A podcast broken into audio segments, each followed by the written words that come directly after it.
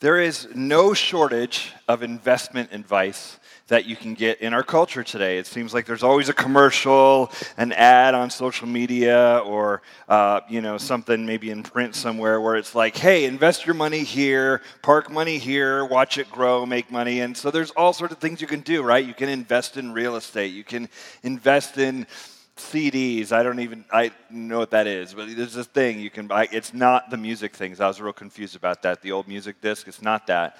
Um, you can invest in CDs. You can put money into mutual funds, and, and there's all this stuff out there. And some of it's confusing to understand. Like, what it, what what it, what am I doing with my money, and where would that go, and and how does that pay off? How does that work? Um, some of it's a little clearer. I heard a I heard an ad recently, and it was telling me uh, that I should invest in gold. And I was like, now that I can understand, right? Like, I'm picturing like gold bars because I've seen Indiana Jones and I know what gold bars look like. You know, they're going to be like the kind of the square bar, and I'm like, I'll invest in that. Uh, I don't know what I'm going to do though. If I buy gold bars, what do I do with them? Like, do they just sit in my house and become worth more or something? Like, do I put them under my bed? Like, I don't really know. Um, Uh, what you do with gold bars. Do I put them in a Swiss bank account? And why are there Swiss bank accounts? Why do the Swiss have all the bank accounts? And what what is there? If I put my gold bars in, is there like some vault in Switzerland I could put my gold bars where only like me and Jason Bourne could get in there and like look at them? Like that sounds cool. I don't know. I think it would. Be, I want like gold bars in a vault in, in Switzerland with like a bunch of fake passports in there as well, or something, and maybe a gun and like cash. I don't. I don't know. It's just the thing. I don't. It's weird. Um, but but there's all these things that you can like invest in, and when we talk about um, investing. Uh, because I, uh, I, uh, what I want to talk about today is, is, like the last thing we can do with our money, or we, have been talking about you can spend money on sort of lifestyle things. Um, of course, you could spend money on taxes. As Topher talked about last week, you can save money, and that brings up some challenges for us and everything. You can also in, in, invest money, and, and I would also say you can give money away. So you could give money away charitably. And I want to talk about that and how it lines up with the concept of investing. So we think of investing as, as part of saving, but investing is also part of our uh, uh, can be part of the way we give money away. Uh, it's just a different kind of investment. See, when we think of investment, we think ROI, right? Return on investment. So you say, if I put this amount of money in, how much will it grow to over time? How does compound interest work? And what is this money going to be worth over time if I drop it into this place? Um, and that's a good thing to know. It's important to understand for if you're going to save, if you want to do retirement or anything like that, if you're saving for later times in life, it is good to know how that stuff works. But I think for followers of Jesus, and I know that's not everybody in the room, but for this message, that's, that's where I'm, I'm gearing my thoughts. For followers of Jesus, we have to think bigger about money, and we have to think bigger about investment and about how we are pouring money out and where we are giving it and what we are doing with it. Because money is, it's a tool, right? Like a, a hammer's a tool, and with a hammer you could build a house or you could like bludgeon somebody to death, right? Like, though it's the same tool, it's just, are you going to use it for good or evil? That really, that really varies depending on what you're doing with it. And I think there's something similar with money. Um, money has a way of being attached to our hearts. We've talked about that in this series. And so we need to look very closely at, at what we're doing with our money, how we spend it, how we save it. And, and maybe on a, on, on a bigger picture as well, we need to really think about how we give money and, and what does it look like to invest money in causes that are greater than ourselves. Now, I've mentioned before in this series that Jesus taught about money more than anything else. He, he, he's talking about it all the time. And the reason he talked about it is that in the ancient world, as in our world today, it's a big deal for people. How much you have, how much you don't have, how can I get more, what am I going to do with it, how do I keep track of it, all that kind of stuff. And so Jesus taught on it a lot, and he tells a famous parable that we're going to look at in Luke chapter 16. And it is, um, it's, it's weird that, that he tells this parable and so it's a story that he's telling to an audience, and it has like a trick ending to it, right? So there's kind of a surprise ending to, to the way this goes. And, it, and, it, and, he, and he ends it with a, a really bizarre statement um, that, that should challenge us in the way we think about how we give money or what we're using it for. So I want to pick it up in Luke chapter 16. We will start with verse 1. So he's teaching his disciples, and he says this He also said to the disciples, There was a rich man who had a manager and charges were brought to him that this man was wasting his possessions. And he called him and said to him, What is this I hear about you? Turn in the account of your management, for you can no longer be manager. All right, so there's a, a wealthy man that's so wealthy, he has other people to look after his money. That's, that's the level of wealth here. He's like, I got someone who just takes care of all my money and makes sure that my investments are good and takes care of my business dealings. So this is a pretty wealthy dude. And he calls and he's heard that the, the the money manager has been, has been squandering this or has not been handling it well. He hears a report of this. He calls the guy in and he's like, hey, what, what, what am I hearing about you? Um, you, have you've, you've been mismanaging my money, uh, and let me see the books. And basically, he sets up a situation where, and this is weird, he's like, I'm going to fire you, just not right now. So the guy retains his job briefly, as you'll see here in a second, um, but he knows the game is up. Like I can't, I can't keep this job anymore, right? So it's kind of a, a kind of weird situation. It's not like you know, go pack your desk and HR will escort you out of the out of the building. It's not like that. It's like, hey, you're messing up my, with my money, and I want you to leave, but but hang on. So verse three, it, here's what happens. And the manager said to himself. What shall I do since my master is taking the management away from me? I am not strong enough to dig, and I am ashamed to beg. I have decided what to do so that when I am removed from management, people may receive me into their houses. All right, basically, the, this is a, sort of a time sensitive thing. The guy is basically saying, What shall I do now? Like, I only have a little bit of time left. What am I going to do so that uh, I'm going to be okay so that I can take care of my. I need like my. There's no such like thing as a golden parachute in that day or whatever. It's like it's not severance. It's like I'm going to be cut off soon. What am I going to do? And he takes an honest assessment of himself. Like I'm not. I'm not going to dig. Dig is the digging is is the most physically demanding labor in the ancient world. And he's like, I'm not strong enough. I'm not that guy who's like going to be out there digging trenches. I'm too proud to beg. So I'm not going to be just on the street just saying, please give me money or whatever. I, am not going to go that route. I've got to figure out a plan. And then he says, okay, I, I think I know what I'm going to do so that when I'm out of this job, people are going to welcome me into their, their home and it's going to go well. So he has a, a little bit of time left as money manager that he's going to use here. And he sees in this a little bit of opportunity to do something about it to do something about a situation. And we're going to see how this all ties into uh, giving and, and, and investing here in a moment. So look at verse 5, what happens. So, summoning his master's debtors, one by one, he said to the first, How much do you owe my master? He said, A hundred measures of oil. He said to him, Take your bill and sit down quickly and write fifty. Then he said to another, and how much do you owe? And he said, A hundred measures of wheat. He said to him, Take your bill and write 80. Now that's interesting. So he's still in charge of the books before he gets fired here. And he's calling in people who owe his master money and he's lowering their bill with, their, with them together, like, oh, you owe 100, now you're just going to owe 80. Now you're, now you're just going to owe 50. Um, we would argue uh, that's not his to do that's not his place to do that. Um, he's kind of doing a, almost like a shady deal, it seems like here. Um, and, and as you read it, it says 100 me- measures. Some translations will say 100 baths of oil. Some of it will translate it into what a number we would know, so it'll say eight or 900 gallons of oil, of olive oil. Um, and so that's sort of the, a, a, currency in the ancient world. And I'm sitting there going like, I don't know how much 800 gallons of olive oil is worth now or in the ancient world. I know how much a little bottle of Kroger is. But after that, I have no idea, like the, the value of olive oil, right? Well, enter a man named Klyne Snodgrass who did the research and wrote about it for us. And he wrote this The amount of the debts is very large, although suggestions of the exact figures vary. 100 baths of oil would be equivalent to about 8 or 900 gallons the yield of possibly 150 olive trees, and equivalent to the wages of about three years for the average worker. 100 core of wheat would be almost 1,100 bushels, probably enough to feed 150 people for a year.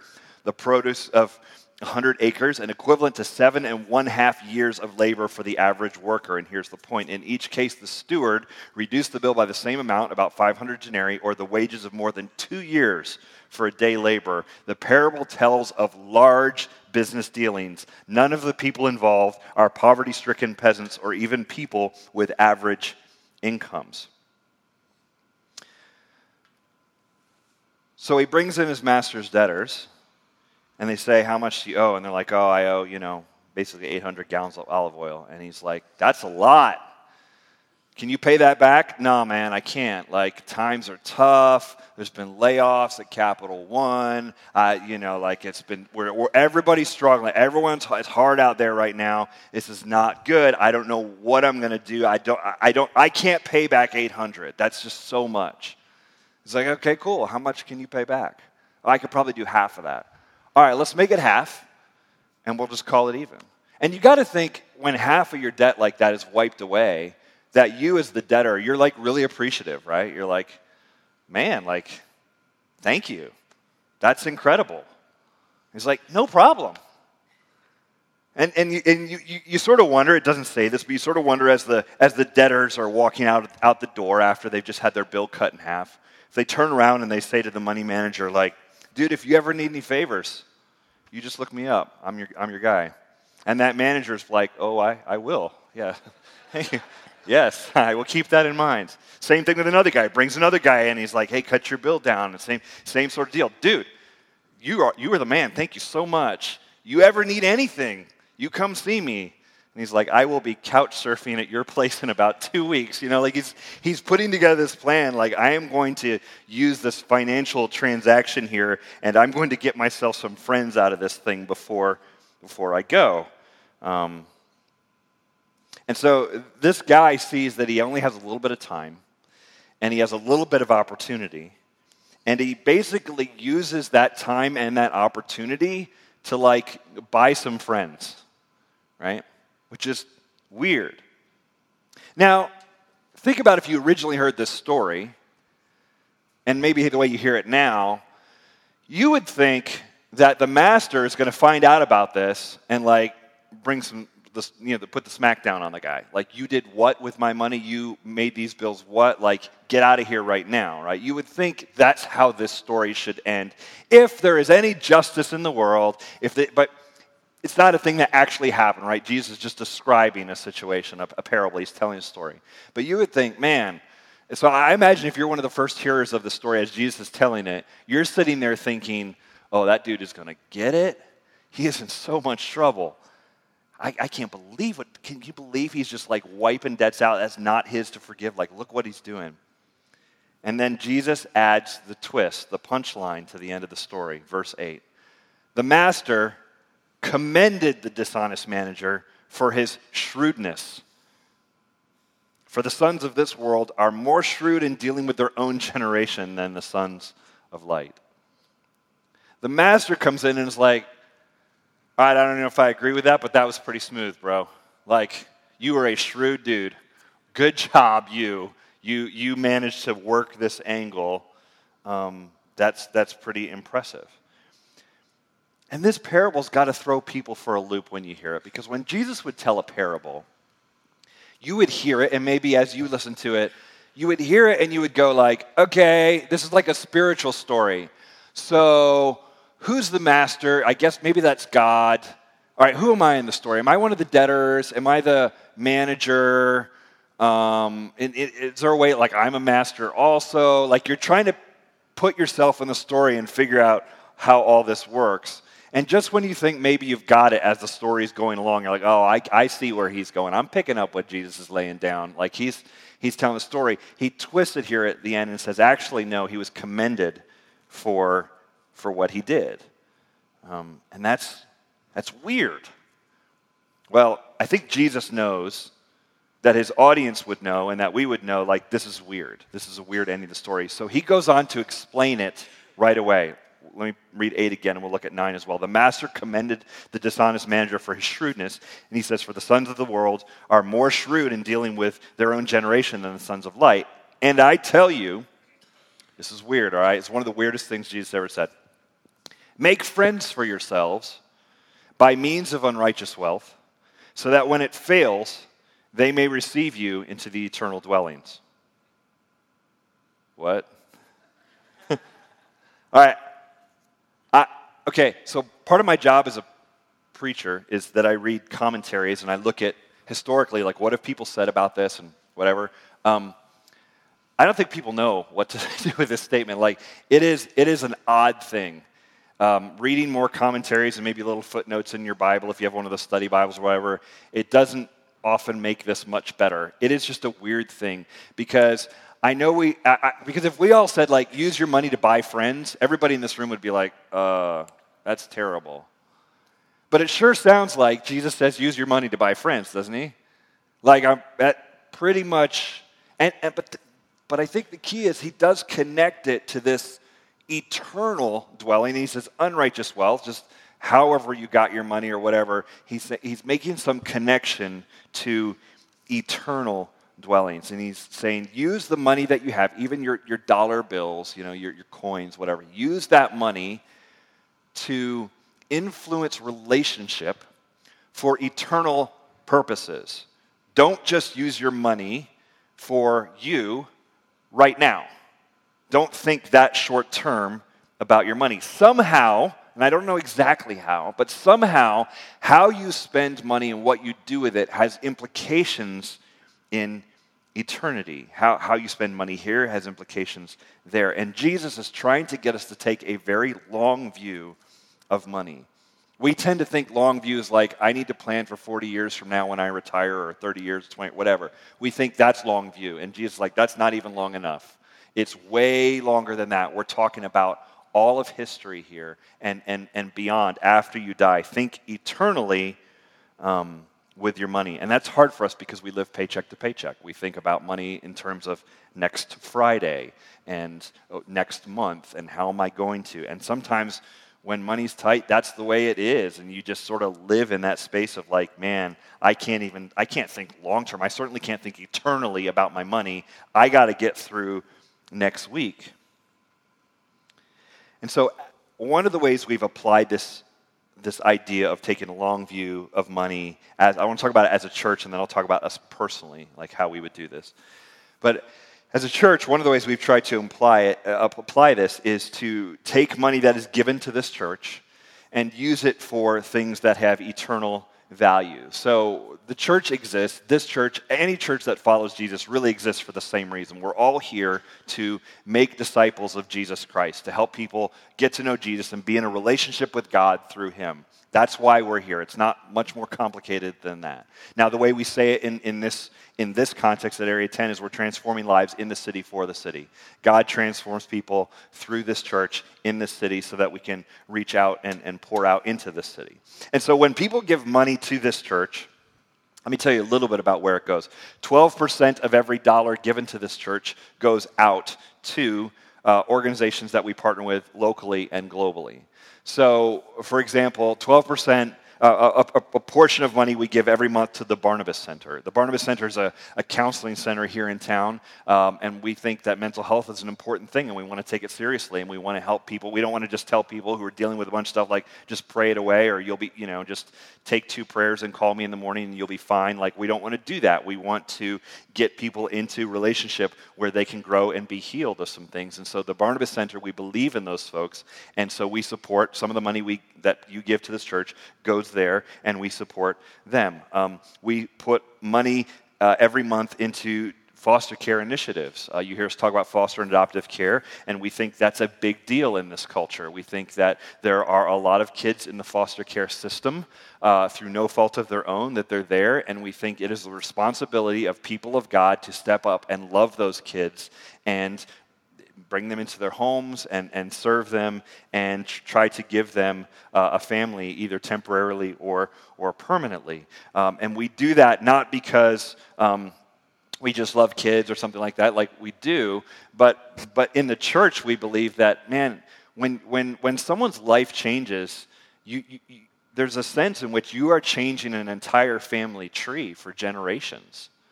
And so, helping kids get into a loving supportive, stable home that will point them to Jesus is, is a generational changer. And so it's, it's a really big deal. And so we give money as a church to uh, support those things. We give um, we give uh, per- percentage of money every month to to support uh, our work overseas. And so um, we partner with an organization in Vietnam called GVI. And GVI is uh, Global Ventures. Uh, they're based out of Texas, but they're also in Hanoi, Vietnam. And we partner with them. We sent a team to Vietnam last month. You'll hear more about them in, in weeks from more from them in weeks to come. We send a team every year. We've been doing this. We ra- first raised money to do that in December of 2008, and we've been going every year over to Vietnam. Uh, our, our, our main partnership was with an orphanage, so doing foster adoptive care, that kind of stuff, an orphanage on the outskirts of Hanoi, and we work with the SS3 Orphanage. We, t- we build relationship with those kids. Um, there's eternal purpose in mind. We are not just going over there to help some kids when we're not willing to help any kids here. It's not that. We're going there to build relationship in a country that has not had um, a, a lot of Christian influence, and we are building relationships there with kids and with the local workers that are there so that there will be an ongoing relationship so that kids can come to know God and, and that generations can be changed there as well. Yes, we are doing that work in Richmond and in the Mid Atlantic and other places, but the church has always believed that it's not just our call to stay right here, but it's a call to go and, and send people out. And so um, we, we've, we've been giving money and we support work in Vietnam. We've got a family from this church. You'll hear more about this later this year that's moving to Turkey. And so we're going to be, we're going to be getting behind them and supporting that. Um, we also partner with an organization called Waypoint. 5% of every dollar given to this church goes to Waypoint. Um, Waypoint is the church planting organization that started Area 10 uh, 11 years ago. So they gave us money to get started, and they are a, a, a church planting network. Um, they are connected to about 430 churches in the mid Atlantic area, and they're always starting more. And so 5% of every dollar given to this church, and over 11 years, that's been a lot of money, that has flowed to Waypoint, and Waypoint has turned around and used that to plant churches all over the mid Atlantic which you might be like, I don't care if there's a church planted in Annapolis or somewhere else, but you will care when you move there and you'll be like, oh, there's actually a good church that's you know similar and, and they have similar understanding as the church I came from. In fact, we had a family from this church move away this month. Um, and they moved to Frederick, Maryland, and they're like, "Do you know anybody in Frederick, Maryland?" I'm like, "Yes, actually, we planted a church in Frederick, Frederick, Maryland through Waypoint. There's a church up there called Collective that's been running for about three years, and they were started because you guys gave money to this church, and we floated out there, and more people are coming to know God and being into relationship with God in Frederick, Maryland, because of the work that was done here and because people give here. So we are trying to eternally invest money that has been given to us. We're trying to pour it out for eternal, uh, eternal causes. Now, as a church, and I don't mean just Area 10, I, all churches should function this way. We are not providing clean water just to provide clean water. We are, we are uh, we're not providing medical relief in Haiti just to provide medical relief. We're not going down and cleaning up for, after a hurricane just to clean up uh, uh after a hurricane. Uh, the church will do this, and the church has done this all over the world for, throughout history. But we do it because we believe God loves us and we want to flow that out to other people. We do it because it is a calling from God to love others and to be physical and tangible with that and to show that love and support for others. We are not doing it just for those things. Those, we are not a humanitarian organization. We're a faith based organization, and we believe that when we serve people who are starving and, and hurting and in pain and just uh, in prison. We have people working in prison ministry. They were out there yesterday. Um, we believe that when you are doing that, you are serving Christ Himself. He, he said that in Matthew 25, that when we serve people, uh, we, are, we are serving Him. And so that's, um, th- that's how our church flows some money out when it is given to us. Um, Let's talk about personal giving, how that works. Uh, our, our, family and many families in this church flow money in a very similar way. They give, so of our priorities, you go, I got to pay taxes, I got to buy groceries, I got to pay the mortgage, I'm going to save for, for later, and, and, and, all, and all those things. As we put all that together, our family also gives money away. So in my house, we give away 12% of our income. So the way, the way we work this is 10% of the money that we get, we give to this church. And say, okay, this is our local family, the, the body of Christ. We're going to give 10% of our income to this church. And then 2% above that, we give to other missionaries and other uh, groups that we, that, that we want to support that are doing kingdom work, that are helping people come to know Jesus. So that's how the 12% breaks down in there. We, the, the value in our house is to give to things that have eternal value, to give to things that that, uh, that matter eternally, not just things that fix some things here on the surface in, in, in the short term. Um, we believe that as a family, we are not here on earth just to make money and have a good retirement.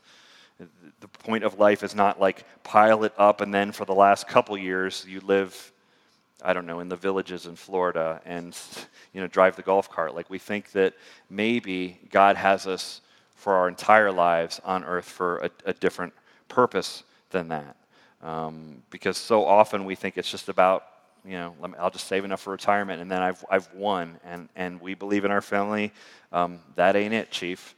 Raising, uh, or, or getting, re- retiring on a big stack of money is never spoken of in the scriptures as a thing we're supposed to be doing. Um, uh, it's never spoken of as a goal. It's a very modern, sort of Western idea. Um, so uh, we believe and, and that if you're employed and God gives you money, you need to use a portion of that money to bless other people. Um, so that's a, the way our family has looked at uh, Jesus' call in, in, in Scripture. Now, um, giving is connected to the heart. That's part of the reason we give. Uh, the way money we flow money out, that does something to our hearts. And if you think it's not connected to the heart, think about how people respond to charitable giving amongst politicians when they're running for office. So we're about to go into another election season, and I don't know about you, I have not recovered from 2016. So I'm like, this can't just be around the corner. Like, is this really happening again? Yeah, we're about to. And one of the things you see when people run for office, especially at the highest level of president or whatever, is people be like, I want to see their tax returns. And one of the things people will look at in someone's tax return is how much money do they give away? How much how charitable are they? And national average is like 1 or 2%, so it's not it's not much, right? Well, politicians, you oftentimes knowing that is coming will up their charitable giving to like 4 or 5% just so that when they run, people will look at their tax returns and go, oh, they give 4 or 5%. Like, because we know instinctively that when someone says, oh, these things matter to me and I care about the suffering, I care about the hurting people, and, and, I'm, and I'm all about the kids and, and the hungry and the whatever, all of the things that we get worked up about, we know there's a difference between saying you care about it and like actually putting your money in it, right? We, would say, put your money where your mouth is, right? And so we look at it and go, because if people aren't giving, we would just say, like, I think there's a disconnect between the things you say matter, Mr. Politician or Mrs. Politician. I think the things you say matter. There's a disconnect there between what you actually spend your money on.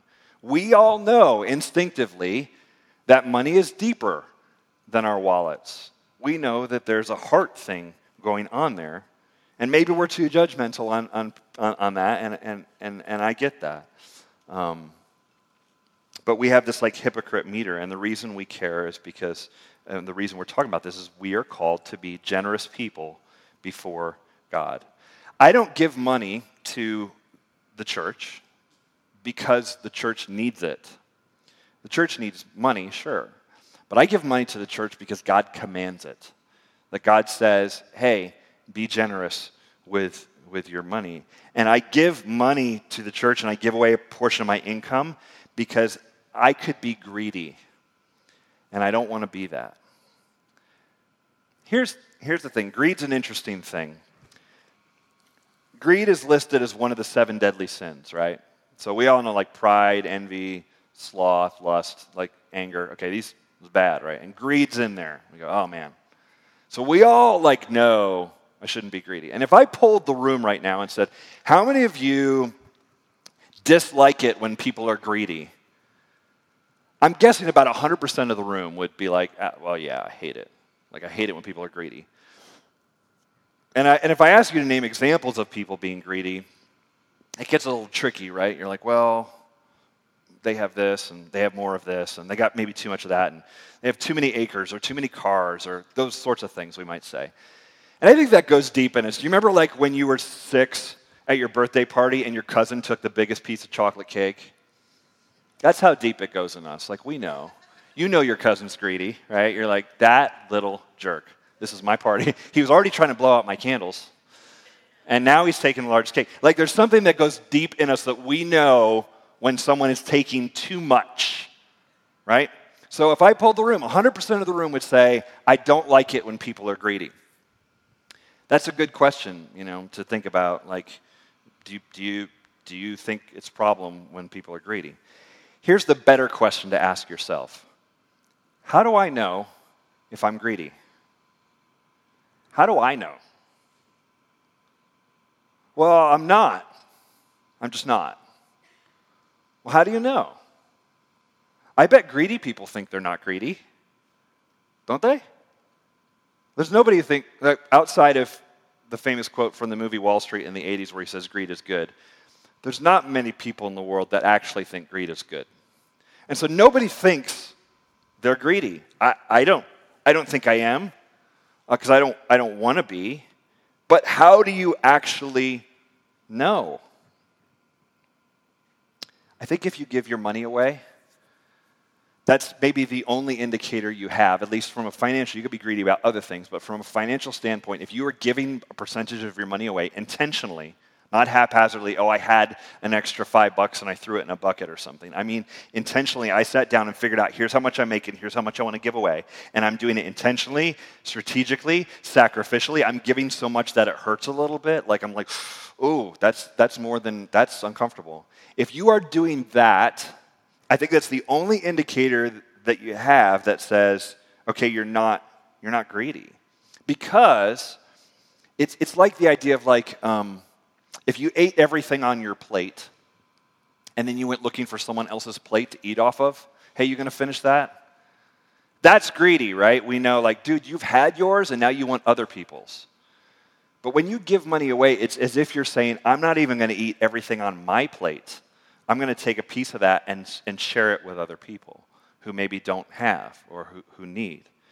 Um, I think it's the, it, it's the only way that we can, we can um, intentionally um, fight against greed. I think generosity is the only antidote given to us. And I, and I think that's one of the reasons Jesus calls us to it, is because when we intentionally give money away, it, it doesn't just change our checkbook, it changes our heart it forms our character. It, it, it, shapes something inside of us and gets us to look out at others and see the needs that are around us because we are generously, intentionally, sacrificially, strategically giving money away at all times. Um, so when you give money away, when you give it to this church, you're, yeah, you're going to support it supports GVI and Barnabas Center and church planting and other things. But you are helping build a community that is trying to reach this city and Mid Atlantic and the globe for Jesus, to do something that has eternal value. That's what we're doing here. When money goes to, to I even love that we pay rent here at the Byrd, you know? And when money is given here to that and we pay rent, we're helping the Byrd. I mean, who doesn't love the Byrd? It's the Byrd. Like, you, you don't have to be from Richmond to know, like, the Byrd. It's like, oh, we're helping this place keep the lights on and keep the floors cleanish. So we help.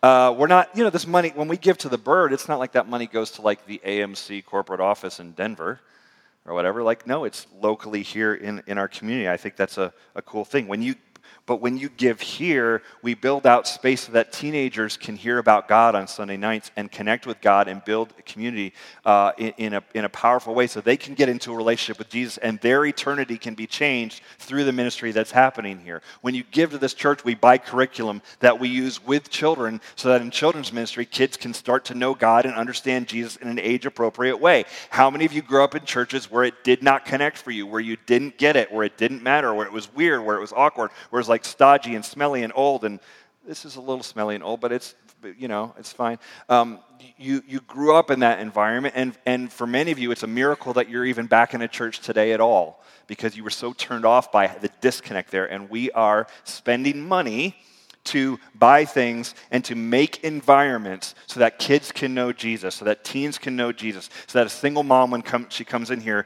gets supported here, so that uh, families that are working in foster care and adoption get supported here so that marriages that are in crisis can come here and, and meet people and get to, get to know some people and get some counseling. So that people can get financial, go through financial peace and grow stronger there. So people can be in transformation and learn how to trans, how god can work over their minds and transform their hearts. That is the kind of stuff we do in the church. And i think there's no better way to spend money. There's no better way to invest because what we do here has eternal value. Not to build up my kingdom, not to build up a kingdom in, in, in Richmond or in Vietnam, but to build up God's kingdom here on earth.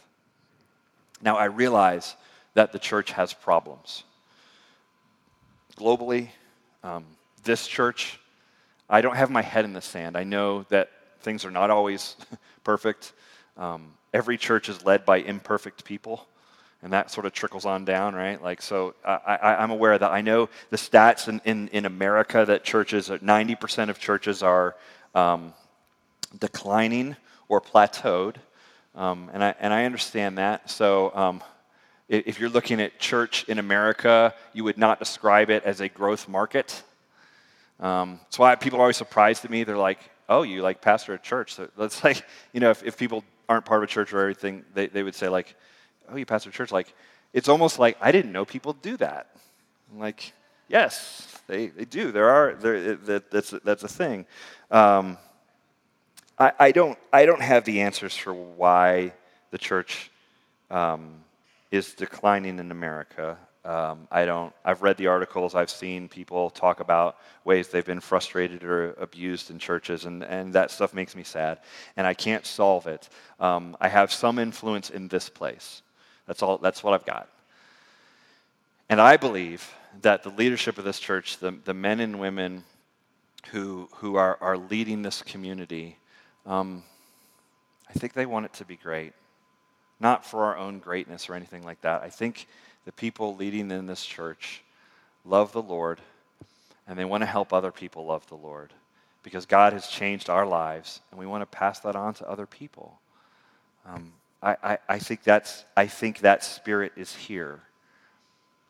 And so I, I, I give to support what God is doing here.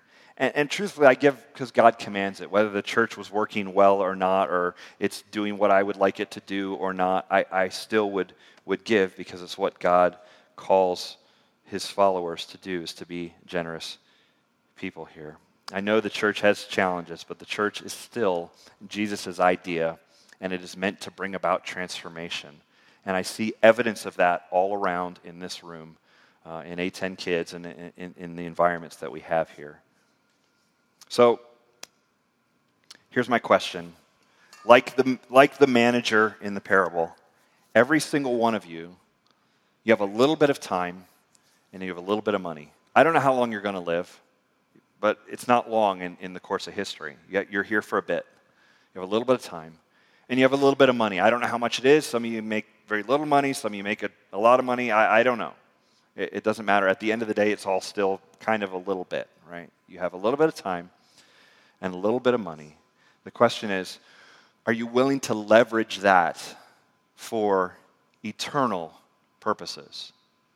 Are you willing to say, I'm not going to eat everything on the plate, but I'm going to cut off a piece of that and share it with others. And I know when you talk about giving money away, it kicks up all this emotional stuff in us, primarily fear. Wait a second, if I give money away, I will, right? What's going to happen?